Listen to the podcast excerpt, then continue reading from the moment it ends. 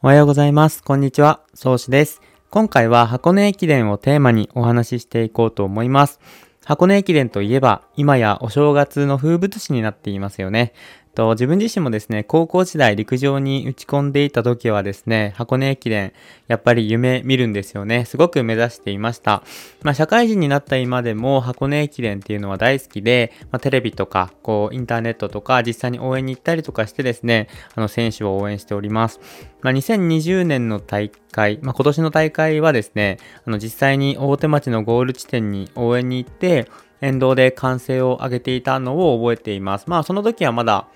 コロナウイルスがこう拡大する前だったので、沿道での応援っていうのはできたんですけれども、まあ来年の大会はですね、新型コロナの影響で無観客開催が決定しています。まあ正直寂しい部分も多くあるんですけれども、やっぱり各校大学の選手たちっていうのは万全を期して挑むと思うので、まあそのパフォーマンスが発揮できるようにというか、こう遠くからでもこう一生懸命応援してですね、選手がこういい結果を残せるように祈っていきたいと思います。で、そんな箱根駅伝なんですけれども、ある時ですね、ある YouTube 動画を見つけました。っていうのが、松蘭チャンネルの萩さんっていう方がアップされている動画で、テーマがですね、もし箱根駅伝が全国化になったら、というテーマなんですけれども、まあ、この中ではですね、ラントリップの大森さんとスポーツ MC でもある岡田さん3人で対談されていて、これがめちゃくちゃ楽しそうだったんですよね。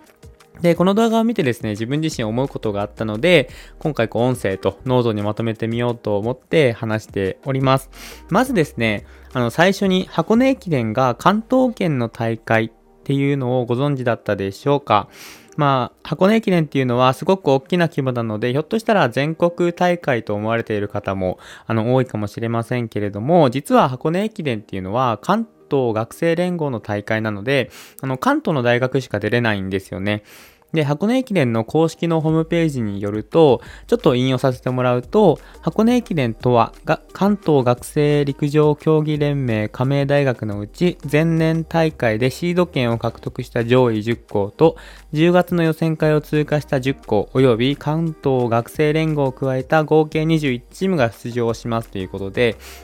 まあ、この文章にもある通りですね、あの関東の大学があの予選会とかシード権を争って、次の箱根駅伝に出るこう大学が決まるわけなんですね。なので、全国の大学に出場権があるわけじゃないんですよね。で、箱根駅伝と並んで三大駅伝と言われている出雲駅伝とか全日本大学駅伝っていうのは、これはですね、全国の大学から選抜されるんですけれども、まあ、そう考えると箱根駅伝だけちょっと特殊な大会でもあります。なので、こう箱根駅伝っていうのは出場するためには、まあ、各県の高校から強豪な選手が、まあ、関東の大学に進学して出場するみたいなケースが多いですし、まあ、基本的には、こう、僕の時代もそうだったんですけど、地方で活躍している高校生とかは、まあ、大学関東に出て、あの、箱根駅伝に出れるような大学に行って、こう練習してメンバーになるみたいなところがあるんですね。ただですね、やっぱりそれっていうのは狭きもんなんですよね。箱根駅伝の予選会を勝ち抜いて出場できるような大学っていうのがそもそもレベルが高い大学ですし、もちろんですね、一人一人の選手のスピードとか実力もどんどんどんどんこうレベルアップしています。で、私自身ですね、高校時代は5000メートルをだいたい16分切るか切らないかくらいで走ってたんですね。で、こう5000メートルのタイムっていうのが、大体その競技レベルを決める指標になったりするんですけど、基本的に箱根駅伝でこうトップ層で活躍する選手とかは5000メートルを14分30秒とか普通に切る選手が多くて、今はですね、高校生でも13分台っていう持ちタイムを持っているこう選手も少なくないです。で、今回この YouTube 動画では箱根駅伝があの全国化するっていうところに賛成か反対かみたいなところをこう討論されるんですけれども、それがすごくこう面白いし、僕自身も全国化したら面白いだろうなって思って見ていました。で、やっぱりですね、自分自身は、ま途中で怪我とかもあったり、まあ、いろいろあってですね、夢半ば箱根駅伝出場を諦めて、まあ、理学療法士を志したわけなんですけれども、でもやっぱりお正月のあの箱根駅伝の盛り上がりとか、走ってる選手を見ると、あ、出てみたかったなって思うところが正直あります。まあ、もちろんですね、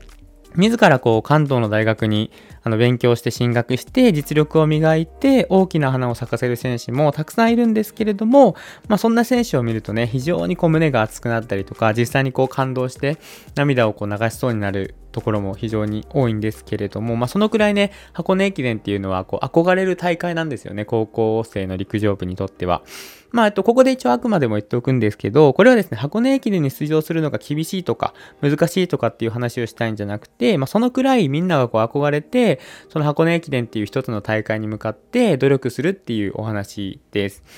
で、本題に入っていくんですけれども、まあ、僕自身がこう、箱根駅伝が全国化することに賛成か反対かっていうところで、まあ、結論から言っちゃうと、僕はですね、箱根駅伝の全国化に賛成です。まあ、箱根駅伝っていうのは、えっと、2021年で97回を迎えます。で、まあ、100回の節目をもうすぐ迎えるっていう中で、こう全国化したらどうかみたいな話とか噂もちらほら出ています。で、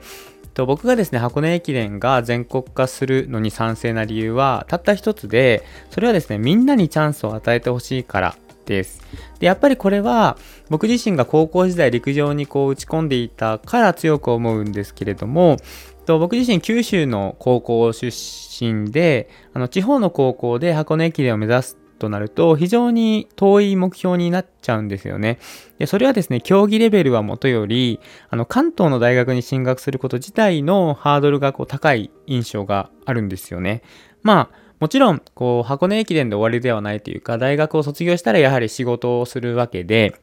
なので、大学卒業後の進路とかキャリアのこととか、もし、あの、大学に進学したはいいものの、練習についていけなくなっちゃったらどうしようみたいな。まあ、高校までね、ずっと地元で育ってきた選手からすれば、僕みたいにずっとこう地元にいると、やっぱりその箱根駅伝に出るっていうこと自体が非常に大きな挑戦になってしまうんですよね。もちろんですね、その挑戦をしてこそ夢をつかみ取れるっていう人も多いと思うんですけれども、まあこう現実というか実際にはそのくらいこう遠い目標だったのが箱根駅伝です。ただ、ここでもし九州の大学でも箱根駅伝に出場できるチャンスがあったら、えっと、これは、まあ、つまり全国化して箱根駅伝にその地方の大学からも出場権があったとしたらひょっとしたらもう少し実現可能な夢で自分自身ももうちょっと頑張ってみようかな陸上をっていう気持ちになったかもしれないんですよね。で、これに対して、あの、実際こう反対意見もあるんですよ。これは、あの、動画内でも触れられてるんですけれども、確かに全国化したらみんなにチャンスがあるんだけど、それだと、まあ、選手が全国に散らばっちゃうので、レベルが下がっちゃうんじゃないかっていう懸念もあるんですよね。で、僕自身もそれは正直思いました。まあ動画内でもあの触れられている通りですね、関東大会だからこそコアな選手が集まってハイレベルなレースが実現可能っていうところもあるだろうし、やっぱりあの速い選手同士が集まって練習をすることでより高いパフォーマンスが出ると思うんですよね。まあ、こう強い大学に強い選手が集まって、その選手たちが集団で練習することで、こう切磋琢磨し合って、ハイレベルな箱根駅伝が見れると。まあ、そういうことも考えれば、やっぱり見る、見る側あの、全く陸上してなくて、本当に僕が素人で、見る側からしたら、そうやって関東にギュッとこうコアなメンバーを集めて、レースをした方が、見応えはあるのかなと思います。ただ、やっぱり、あの、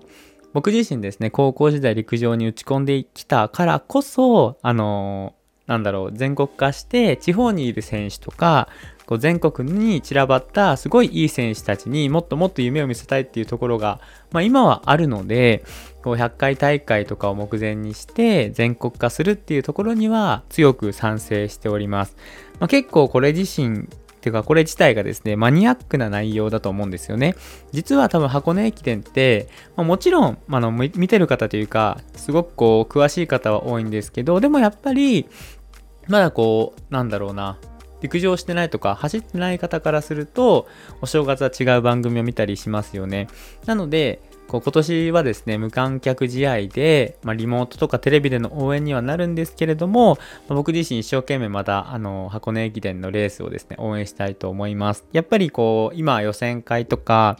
各種記録会も中止になったりとか無観客になっている中でも、やっぱり選手たちっていうのはどんどんどんどんタイムを伸ばしたり、自己ベストを出している選手も多いので、あの今年どこが優勝するかなみたいなのを予想するのもすごく楽しいんですよね。このポッドキャストを聞いて、あの私実は箱根駅伝大好きなんですとか、陸上オタクなんですっていう方はですね、あのお便り送っていただいたりとか、コメントとかで、あの、全国化に対して賛成か反対かとか、今年ここが優勝しそうですね、みたいなお話をしていただけると僕もすごく嬉しく思いますので、ぜひ、あの、あなたの意見も聞かせてください。ということで今日はこれで終わりにします。まあ、今年はね、リモートで一生懸命応援していきましょう。